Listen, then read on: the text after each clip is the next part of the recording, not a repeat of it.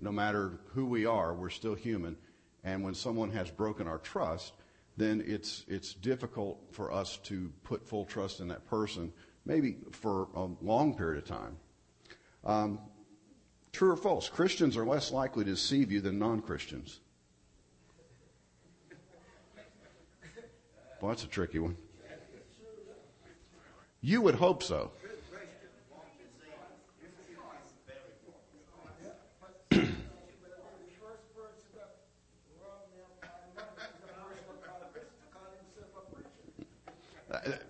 Yeah, and and one reason that I think it's easier for us to be deceived by Christians is because we we trust them because they're supposed to be Christians, and that can be a very difficult thing. And it also is is caused a lot of people hurt as far as um, churches go, because maybe they trusted a pastor um, or a leader in the church, and when that person deceived them, I mean, there's been pastors that have you know, run off with all the money in the bank and, you know, done all types of things. And, and, you know, the treasurer of the church, you know, decided they were going to take all the money and, and go to Bahamas or something.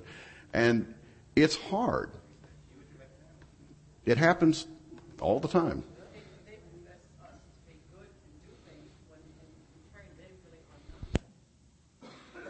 Exactly right. Trust should always be earned and not readily given. That's another one of those human nature would say absolutely you have to earn my trust. But you know we we i think in, inherently we want to trust people. Um, but there is there's nothing in the bible that speaks of trusting people or groups. The only trust that the bible talks about is trusting god.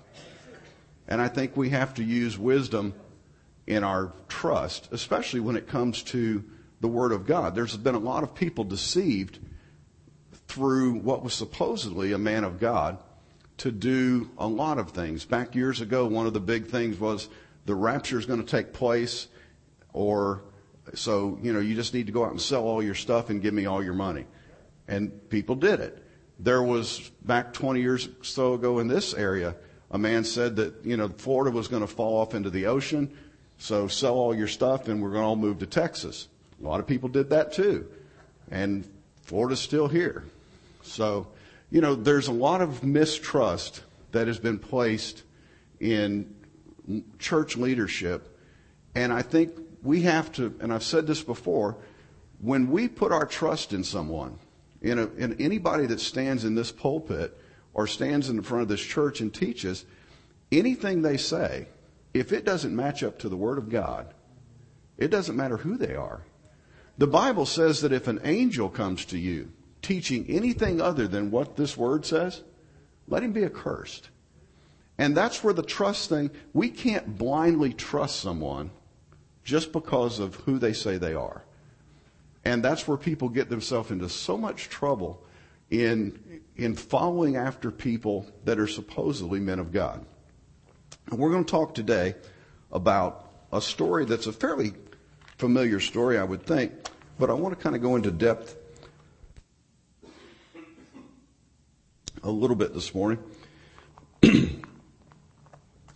After Abraham died, the focus of the book of Genesis shifts from Abraham to the next person in that line, and that would be Isaac.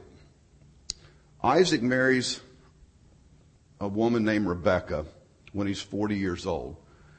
20 years later, the couple are still childless. But the Lord eventually gives them a child, actually gives them two. And Rebecca has twin boys, fraternal twins. And their names are Esau and Jacob. Now, Excuse me, please. As in a lot of families, there was probably some type of a sibling rivalry going on. Um, these boys were not alike. Really, one of them chose a more domestic life. Uh, the Bible says that Jacob stayed among the tents, so that was more of a domestic lifestyle. and that Esau was a hunter, that he spent his time in the open country. Um, going to our scripture text, Genesis 25, 29 through 34. Once when Jacob was cooking some stew, Esau came in from the country famished. He said to Jacob, quick, let me have some of that red stew. I'm famished. That is why he's also called Edom. Jacob replied, first, sell me your birthright.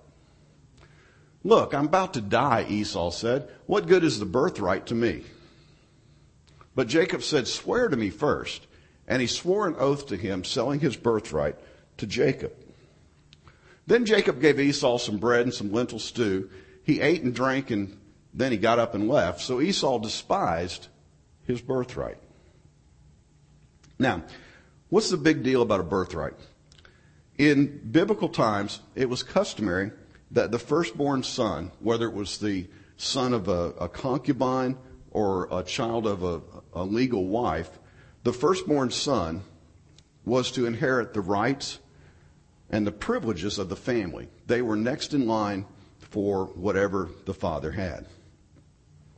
This typically included receiving any titles um, that the family might have.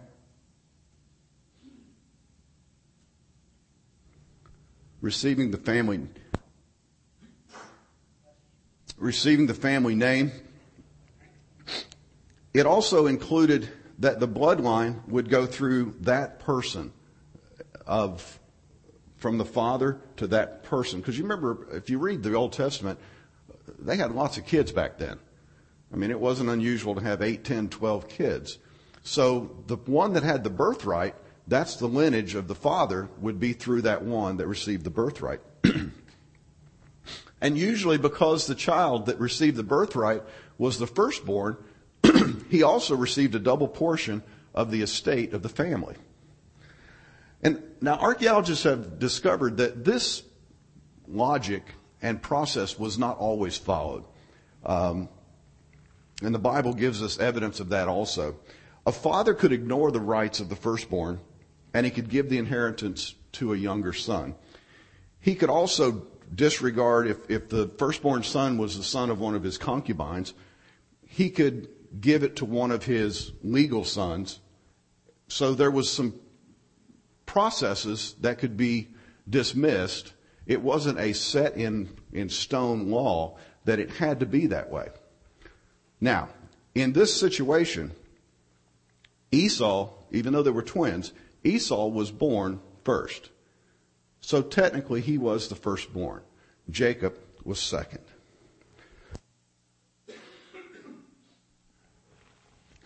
So in this story, we see that they've grown up.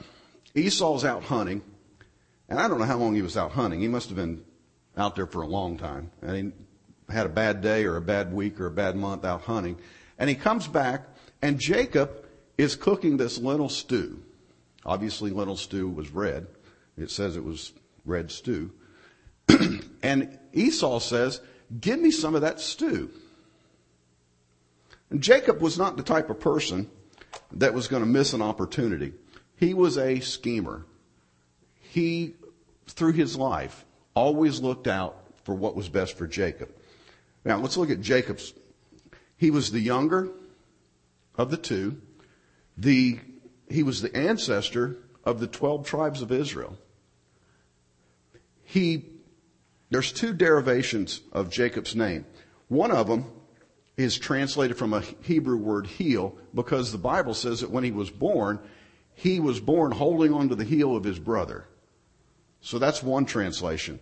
Another has a figurative meaning of literally deceiver. And Esau said to him at some point that we're going to see that he cheated him. So you can see that he was a deceiver. Later on, God changed his name to Israel. And this is the name that Jacob's descendants took upon themselves to call themselves the Israelites. now, even though Jacob was a very deceitful person, we see that later on in his life that he actually became a person of genuine faith, a person of integrity. even though he started off kind of in a, a bad direction here. So that's a little bit of history on Jacob. So Jacob took advantage. Here's his brother comes in and says, I'm so hungry, I'm about to die. Now we say that maybe from time to time, but I think Esau, maybe he was just overly dramatic or whatever. You know, I'm so hungry, I'm almost famished, I'm dying. Give me some of that stew. And Jacob said, I tell you what, you give me your birthright and I'll give you some stew. What? And we look at that and say, boy, that's about a dumb trade. You know, go over to the snack machine and get some cookies or something. But we look at him and we go, that's crazy. But this is Esau's logic. Esau's logic is, if I die, what good is my birthright anyway?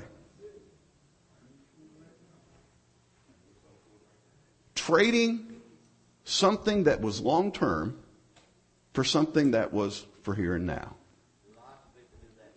Oh, absolutely. But that wasn't even enough. Jacob said, before I give you anything to eat, I want you to swear to me that you will give me your birthright. It wasn't enough just to say, okay, I'll do it. I want you to swear to me that you will give me your birthright. Esau said, whatever. If I die of hunger, then you're going to get it anyway. So yeah, I swear I'll give you my birthright. Jacob gives him a bowl of pottage or stew. Now, in this situation here, both brothers showed some bad traits. Esau, of course, obviously, you see Jacob who is taking advantage of a situation. That's a very bad trait. You see somebody that needs something, you know you have something, so you say, I want the most important thing that you have in order to give you something that you want. That's a deceiver. That's somebody that takes advantage. So we know that's a bad character trait. But Esau's character trait is really just as bad. Because he took something that of that day and in that culture was probably the most important thing that you could have. And that was the birthright of your family. And he was willing to take that and trade it for a simple bowl of soup. The feelings that he had right at that moment overcame his logic and what really mattered. People do that all the time in our society, in, in Christianity, in, in amongst believers. There are people that have walked with God for however long, and then for a moment, because of something, an opportunity that's presented, they're willing to trade all of that for something right here and right now. And we look at Esau and go, oh, he was a crazy man to do that. But people still are doing that today. And we see all through the Bible, in different stories, where people traded what was important to them for something for the here and now. At some point, we have to set priorities. And this is what I think Esau lacked was a sense of priorities in his life. What is the most important thing in my life? Is it that I get something to eat right now? And honestly, do you really think he would have died? Yeah. I mean, he probably was not going to die. But it was that feeling of, but I want it right now.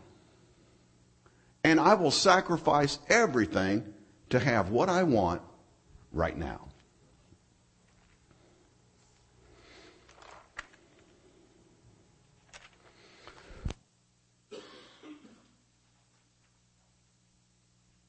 Talk a minute about Esau. He was the older twin by a couple minutes. And biblical scholars debate over what the real meaning of his name is. There's a couple things. Scripture says that his parents named him Esau because of his hairy body and reddish color. And there's kind of a twist of words in there. There was a, an area of land that was kind of a red clay area, and it had a name that was similar to what the Hebrew name of Esau was, and that was supposedly where they got the name Esau from, was because he was so red. Um, he was also known as Edom. And if you remember back in our studies in previous weeks, the Edomites were not friends of the Israelites. They fought them many times. And we'll, we'll get into that in just a minute. There's some contrast between Esau and Jacob. When they were born, number one, God said, the older will serve the younger. That was the first thing. Esau wanted to be more of an outdoorsman. Jacob was more of a domestic type person.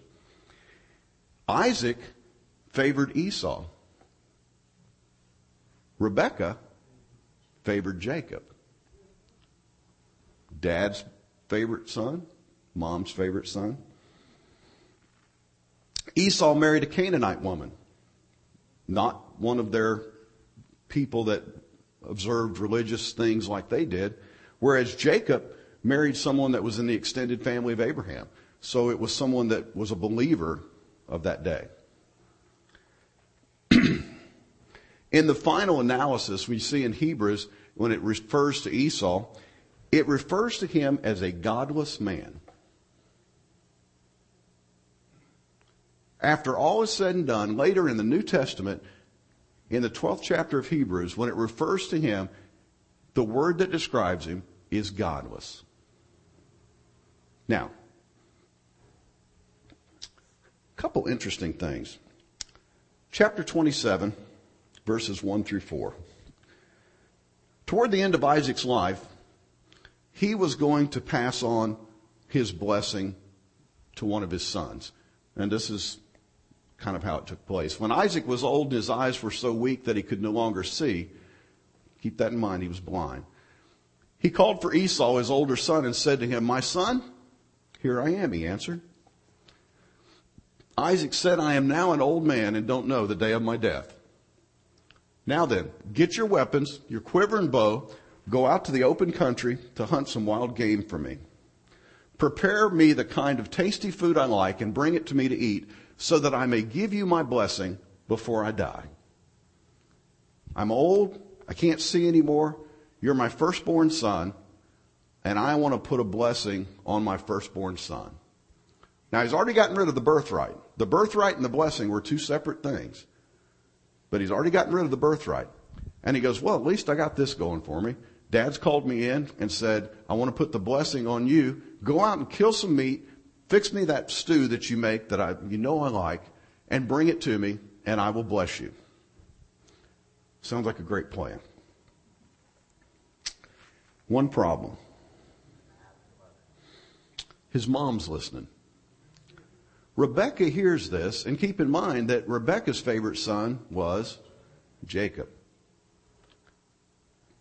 Now, this, what we're fixing to talk about, is the start of a long downhill relationship.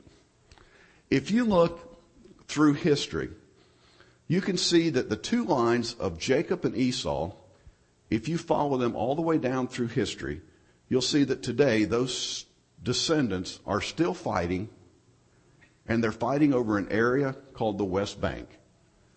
And you have the Palestinians and you have the Israelis, and they still hate each other just as much.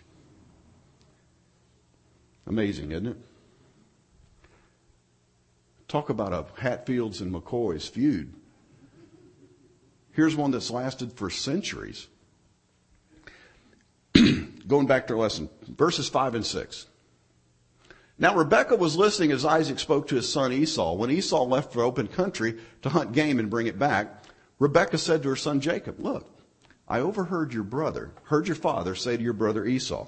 And she goes through this explanation of what Jacob had said or what uh, Isaac had said to Esau and told Jacob, here's what we're going to do. Bring me some game. Listen, my son, and I'll tell you what to do. Go out to the flock and bring me two choice young goats so I can prepare some tasty food for your father just the way he likes. Then take it to your father to eat so that he may give you his blessing before he dies. So here's the plan. Esau's gone out into the woods to hunt wild game. Rebecca hears Esau tell what he wanted.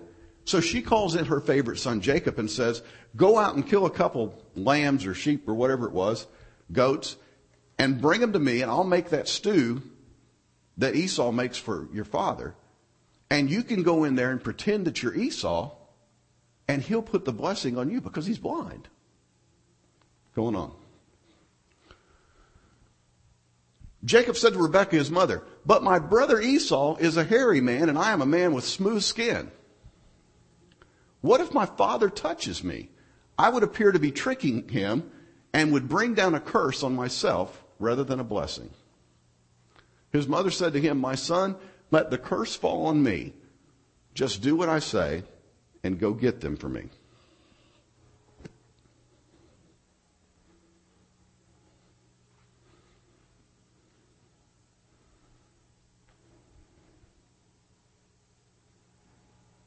Going on. So he went and got them and brought them to his mother, and she prepared some tasty food, just like the, just the way his father liked it. Then Rebekah took the best clothes of Esau, took Esau's clothes, remember they were twins, her older son, which she had in the house, and she put them on her younger son Jacob. She also covered his hands and the smooth part of his neck with goat skins. Now, I know the Bible says that Esau was a hairy man. But if you could pretend to be him by putting the skin of a goat, my goodness. Whew. And we'll just leave that alone. Um, I wouldn't want to see him at the beach. Then she handed to her son Jacob the tasty food and the bread she had made. Now, what was the family blessing? We talked about the birthright. The family blessing was the father would make an oral commitment and a contract with whoever he placed that blessing on. He would call them in, they would have a, a little informal ceremony, and he would p- place his hand on that son, and he would convey to him a blessing that would be for him and his descendants. So it was a very important thing of that day. At that time, the father would then divide the, the power and property among the children. And once that family blessing was conveyed, it was irrevocable. It was a permanent thing. Once he placed his hand on that son and he put the blessing on him, he couldn't take it back. So that's why it was so important that while Esau is out hunting, for them to sneak in and get the blessing. Back to verse 18. He went to his father and said, My father. Yes, my son, he answered. Who is it? And Jacob said to his father, I am Esau, your firstborn. Wow. I have done as you told me. Please sit up and eat some of my game so that you may give me your blessing. Isaac asked his son, I love this. How did you find it so quickly, my son? Seems like you just left. The Lord your God gave me success. Let me just tell you something. If you're going to scheme, don't make God an accessory. And that's exactly what Jacob did here. He made God an accessory to the crime. This was all between his mother and he. And yet, to give it some validity, he has to throw in God. We talked a while ago about how there are people that are supposed men, men of God that have deceived people. You know what? They didn't do it completely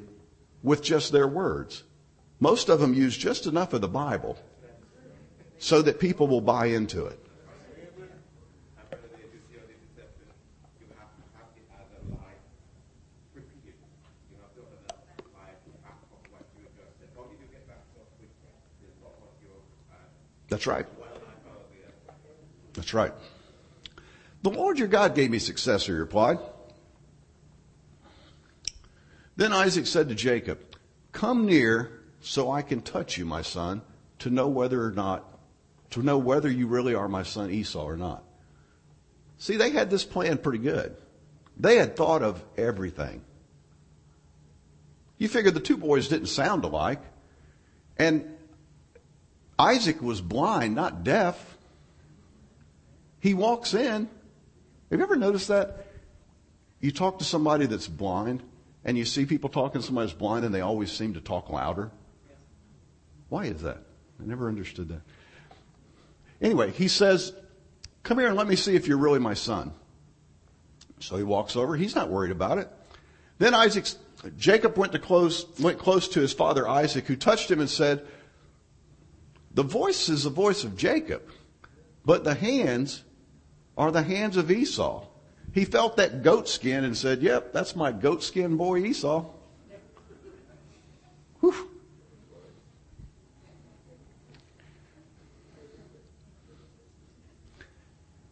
He did not recognize him, for his hands were hairy like those of his brother Esau. So he blessed him.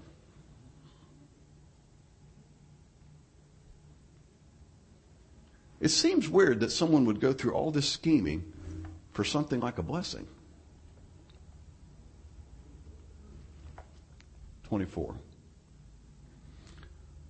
Are you really my son Esau? I am, he replied. Then he said, My son, bring me some of your game to eat so that I may give you my blessing. Jacob brought it to him and he ate, and he brought some wine and he drank. So he gives him the food. He checks him out, feels his hands, and he says, You know, you don't sound like Esau, but the food is what I asked for, and it feels like Esau. So let me eat, and then I'll give you the blessing. Maybe, maybe the, the, the, the taste of the food might have been another indication. Because Rebecca probably didn't cook exactly like Esau.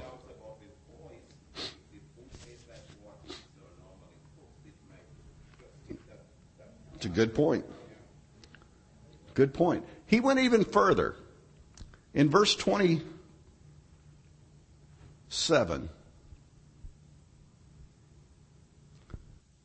so he went to him and kissed him. When Isaac caught the smell of his clothes, he blessed him and said, Ah, the smell of my son is like the smell of a field the Lord has blessed. They covered all the bases.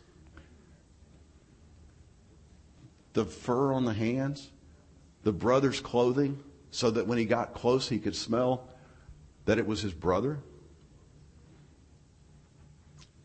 28. May God give you of heaven's dew and of earth's rich, richness, an abundance of grain and new wine. May nations serve you and peoples bow down to you. Be Lord over your brothers, and may the son of your mother bow down to you. May those who curse you be cursed, and those who bless you be blessed.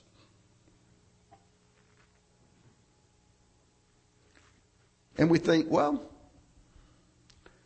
in the long run, it all works out, so everything's fine. Let's go to our scripture text that's in your quarterly, starting at verse 30. And this is where the problem starts. After Isaac finished blessing him and Jacob had scarcely left his father's presence, his brother Esau came in from hunting. He too prepared some tasty food and brought it to his father. And then he said to him, My father, sit up and eat some of my game so that you may give me your blessing. His father Isaac asked him, Who are you? I am your son, he answered, your firstborn, Esau. Isaac trembled violently and said, Who was it then that hunted game and brought it to me? I ate it just before you came and I blessed him, and indeed he will be blessed. Remember, it was irrevocable. When Esau heard his father's words, he burst out with a loud and bitter cry and said to his father, Bless me, me too, my father. But he said, Your brother came deceitfully and took your blessing. Esau said, Isn't he rightly named Jacob? He has deceived me these two times. He took my birthright, and now he's taken my blessing. Then he asked, Haven't you reserved any blessing for me?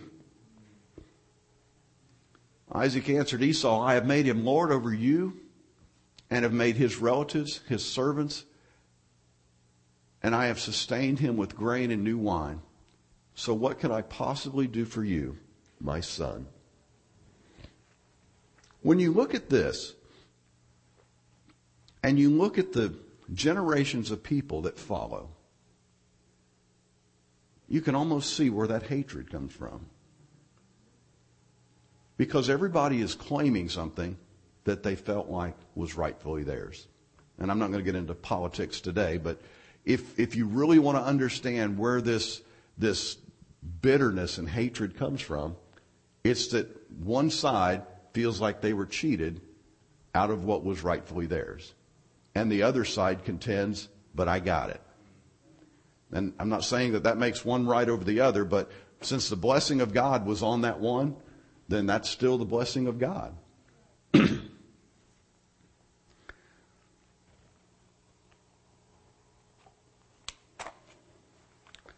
Isaac realizes what happened. Isaac starts trembling uncontrollably when he realizes what Jacob has done. Keep in mind, Esau was his favorite son. He had probably, as those boys grew up, just waited for the time that he could call Esau in and give him that family blessing. And now his younger son, who was his mother's favorite, has stolen that. And Esau was so upset. He said, It's not just once that he tricked me. Now it's a second time. He took my birthright. Now he's taken my blessing. And he pleaded with his father, Don't you have something for me? Isn't there some blessing? Didn't you hold something back for me? Well, no, I thought it was you. Why would I hold it back if I thought it was you?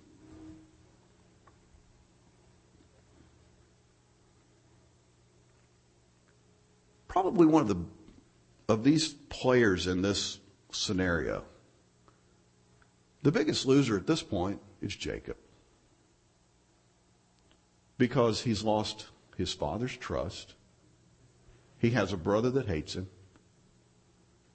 And even though he did what his mother said, probably his mother has a certain amount of distrust for him because she knows what he's capable of.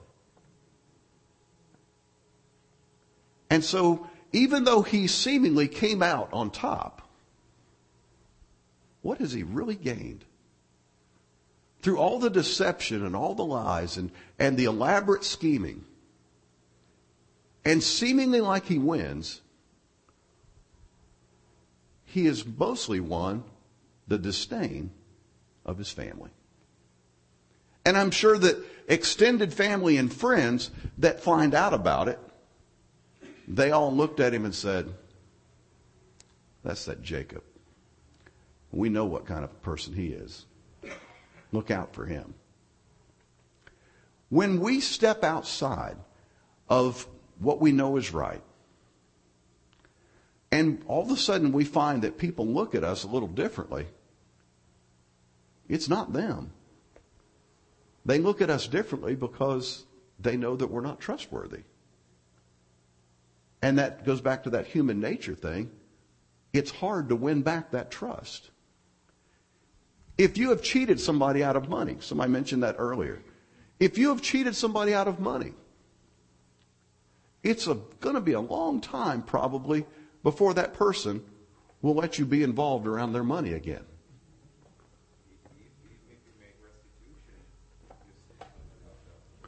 Because you know what they're capable of. And even though Esau and Jacob are brothers, and I'm sure at some point there was a longing, and at some point they did make restitution, but I'm sure there was a longing to have some type of a, a restitution and, and resolve this issue. But in the back of Esau's mind there would always be that doubt. Can I really trust him this time? But I think at first, Jacob didn't want to do it because when he said, I am first going to refuse me and I will become a deceiver and will bring a curse upon me and not a blessing. The mother said, curse will be upon me, obey my word. That's right. Jacob really didn't. I think one of the reasons Jacob didn't, I think he saw that when he took the birthright from Esau, I think he saw the hurt and the pain that he caused. And I don't really think he wanted to do that again.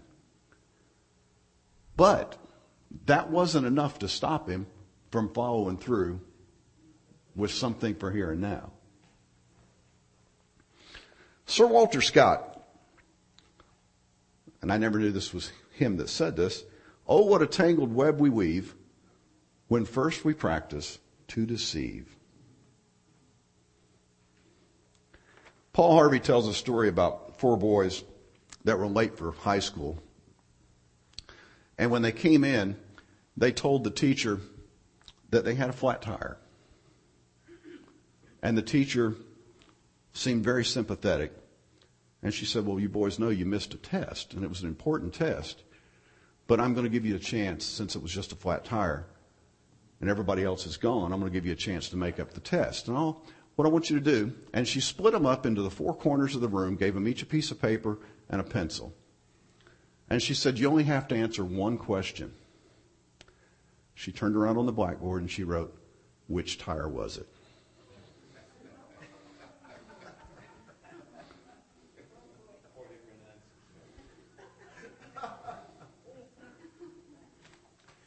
See, here's the thing about deception. Eventually, you get caught. And, and the bad thing is, most people that set out to deceive, they know that that's a possibility, but they don't think it's strong enough to stop them from doing it. A lot of times in a relationship, whether it be business, personal, whatever it is, a person says, I will do this because it's really not hurting anybody. And that's never been the case. People always get hurt when we set out to deceive somebody. Multi billion dollar businesses have been destroyed by deception and lying. Recently, Enron, first one that came to my mind that I wrote down. Here you have people that deceived and lied, and there were supposedly, as they did it, I'm sure they thought, what's the big deal? Yet you had people that had all their retirement tied up in this. I heard one man interviewed, he had over a million dollars in Enron stock when it was 90 some dollars a share, and it fell to about 18 cents a share. Everything he had worked for was gone. Why? Because of somebody's deceit and lying. When we set out to deceive, it will reach out further than what we realize. When Jacob and his mother, Rebecca, schemed, they were looking at the small picture. I go to dad, I get the blessing, Esau's the only one that gets hurt. Who got hurt? All of Esau's descendants. That was the blessing for the entire family line. And that destruction and hatred still carries on today. All of these thousands of years later, there's been people, how many people have died over this simple act of deception?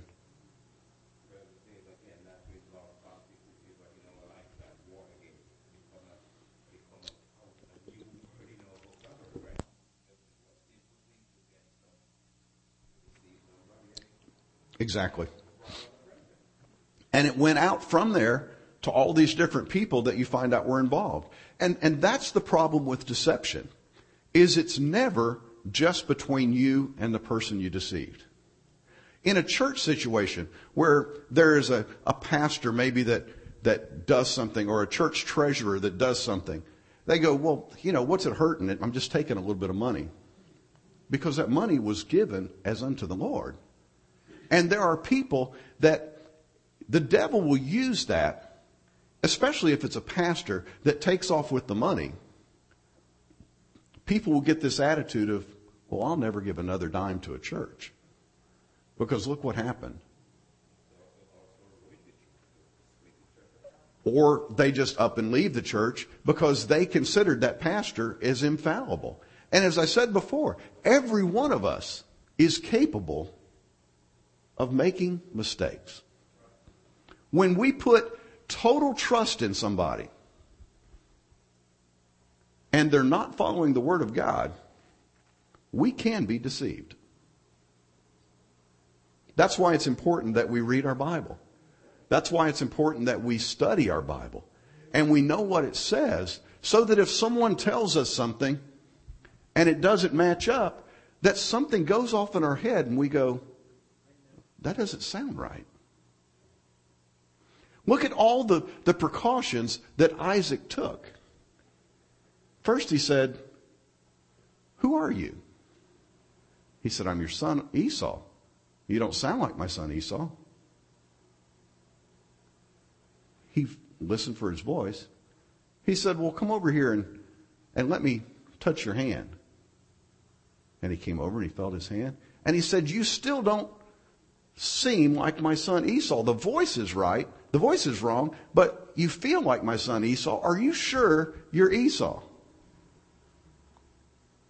And then when he came again, he said, lean over here. And then when he smelled his clothes, he said, oh, you must be Esau. And see, our version of that today is to, if we want to make sure that it's truth, is to match it up against the Bible. This is our version of come over here and let me feel your hand. I know you said that, but let me see if that's really what the Word of God says. And I know you said it again. Let me, let me just look again and see if it's right.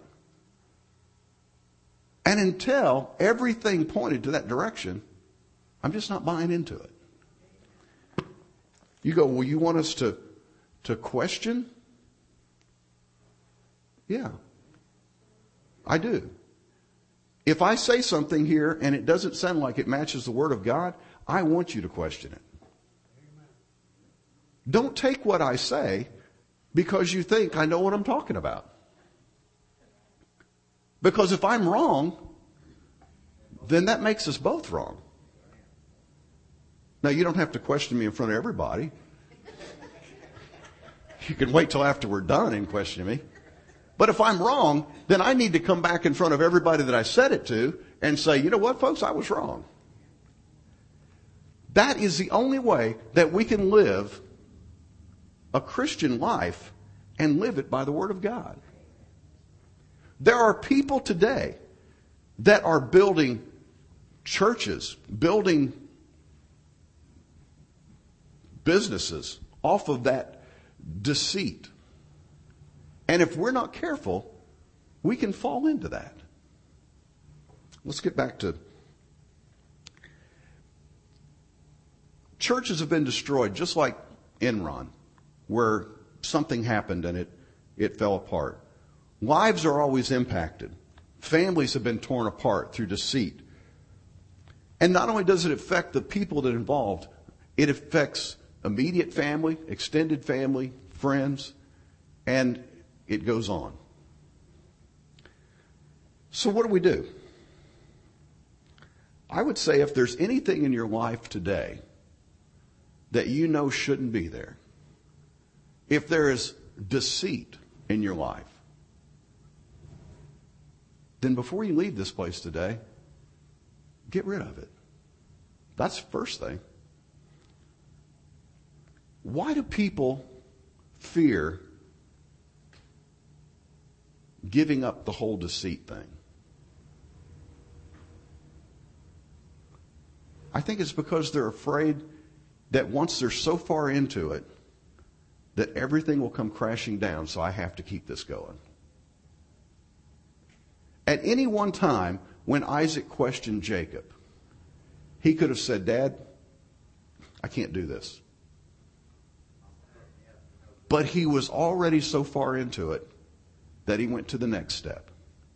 And then once he got a little bit deeper, he couldn't turn back. He had to go all the way for it. And all the way up until Isaac placed his hand on him and gave him that blessing, he had the opportunity to say, Dad, I can't do this. Uh, this is not right. And any time when we are headed into that direction in a scenario like that, we have the opportunity to turn around and get out. But you know what? A lot of times we go, but if I do, then everyone's going to find out. So I'll just tell one more lie to cover this lie, and one more lie to cover that lie. That's where that saying, what a what tangled web we weave, when first we practice to deceive. Because one lie leads to another.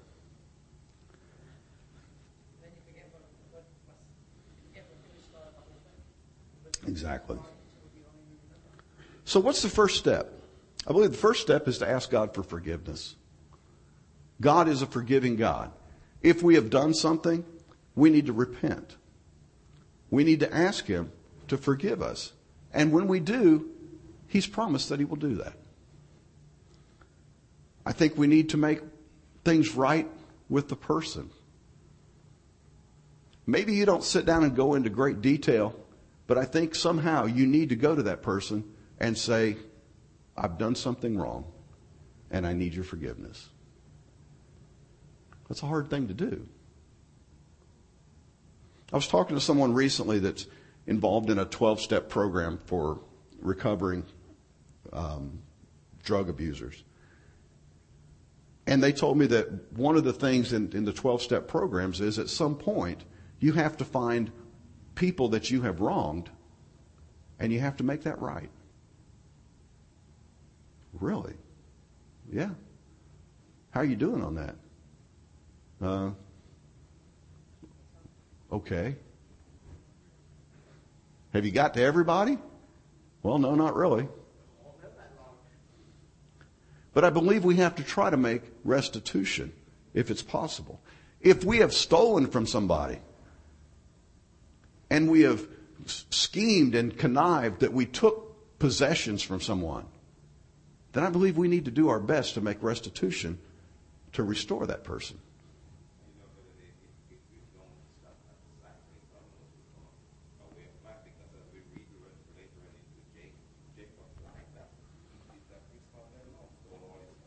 That's right. It does become a way of life. That's the sad part. Is that becomes who you are. He lived up to his name, deceiver.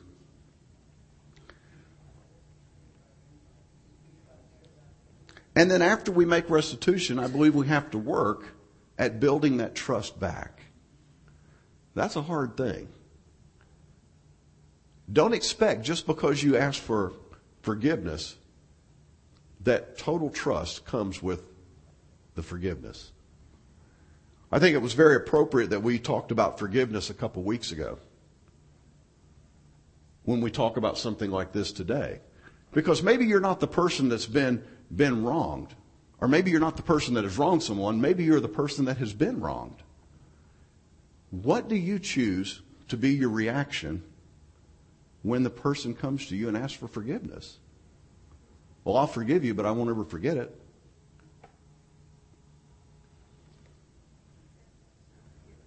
That's not forgiveness. I believe that we can forgive somebody, but we can be cautious in how much trust we get back. You say, well, that doesn't sound very Christian. We're still human. And it goes back to that, that whole thing of if you fool me once, shame on you. You fool me twice, shame on me. And I know that's a tough thing to, to say that that's a Christian attitude, but this is where it gets back to earning that trust. And I believe that a person can't earn trust back. But I don't believe that if someone has done something, for example, somebody has come into a church, in a position in a church, and has taken tremendous amounts of money from the treasury. Yes. Do you forgive that person? Absolutely. Do you vote him back in next year as a treasurer? I would say probably not. And that's where I'm talking about letting that person win back the trust. You still love them? You still would do anything to help restore them back to Christ? But you don't put them back in that position that they can do it again. One of the best examples, I think, is if you look in the New Testament with Jesus, Jesus had one of the disciples that was a very special person to him, and that was Peter. I believe that that was like his, his protege, his buddy. And he told Peter, he said, you know, you, you're going to be the rock. And upon this rock, I'm going to build my church on this whole thing. You're going to be a, a an igniter in this fire that's fixing to turn loose. But yet, this very person that Jesus thought so much of, when Jesus was being put on trial, he denied Jesus not once, twice, but three times. He said, I don't even know him. This is his best friend. And he cursed and said, You're wrong. I don't even know that guy. But you know what?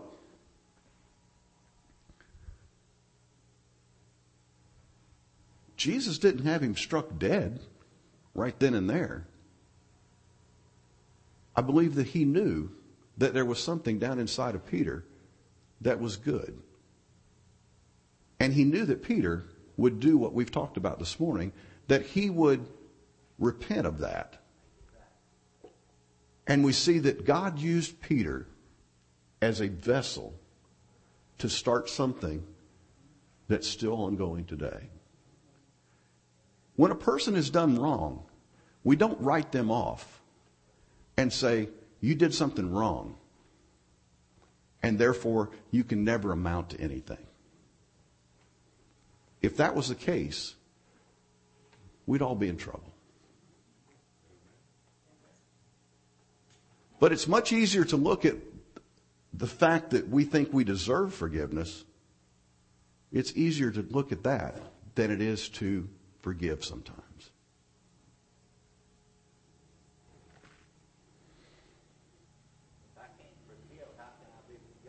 It's exactly what the Bible says. Whereas deceit can destroy all the parties involved,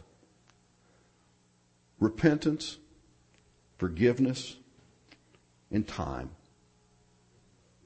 can restore the relationship. The Bible, story after story, if you, this, this scenario, if, if you could make a, a template of this scenario and to turn to different stories in the Bible, it would overlay right on top of those stories and you would see it time and time again played out. And the amazing thing is that God used some of those people in tremendous ways. Even though they had done some horrible wrongs, David, turn to the story of David and take this same template of, of how the story played out and put it over the story of David. And you see, he had some horrible deception that he practiced. People died. And you know what? God still used him as a mighty king. He was limited as to what he could do, but he still used him. And I would tell you this morning, if you are here this morning and the devil is trying to convince you because of something you've done in your past, something that's been in your life, and the devil is beating you on the back of the head saying, you will never amount to anything because that thing that you did, the devil is a liar.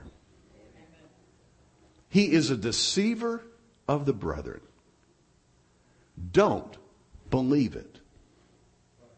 If you have asked for forgiveness and God has forgiven you, then who is anyone else to hold that against you?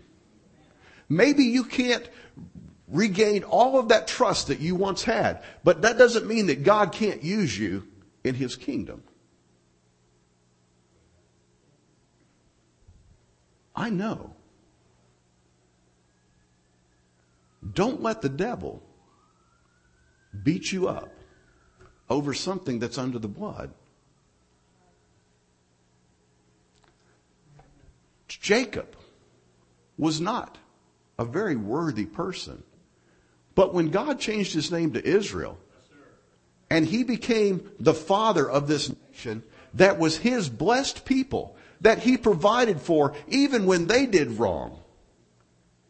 And he brought them back out and they fell back in and he brought them back out and they fell back into unbelief. These were his descendants.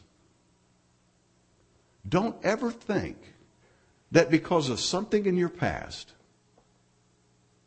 that you are worthless to God. Because all of us have something in our past that in humans' eyes would make us not worthy. But you know what? Salvation is not built on the worthiness that we attain from humans. And once it's under the blood, it's gone. Leave it under the blood. Let it go. And this wasn't the direction that I intended this lesson to go this morning, but I want to get this across so much this morning that God wants to use you in his kingdom. And the devil wants so much for you not to be used. And he will use everything within his power. Lies and deceit and all of these things that we saw this morning, those are the tricks of the devil. And he will use those against you this morning to defeat you so that you say, I can never become something for God. Don't buy into it. Look at the examples. These examples in the Bible are there for a reason. They're not just bedtime stories. They're just not, they're not just a fairy tale. These are here for a reason so that we know this is the character of God. This is what God sees in people. This is how God works. Even though this person was a bad person by everyone that looks in on the story, God still used him. And he can use you if you'll be willing. God bless you.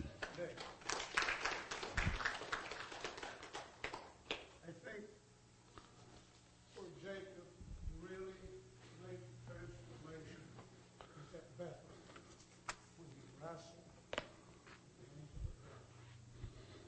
That, in this, I think, we've all done things with the Lord. We might have to have a wrestling match so that we can come loose and let God use us. Bless you.